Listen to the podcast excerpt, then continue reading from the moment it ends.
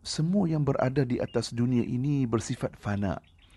Maknanya semuanya tak kekal dan apa yang kita ada hari ini semuanya pasti akan berakhir satu masa nanti.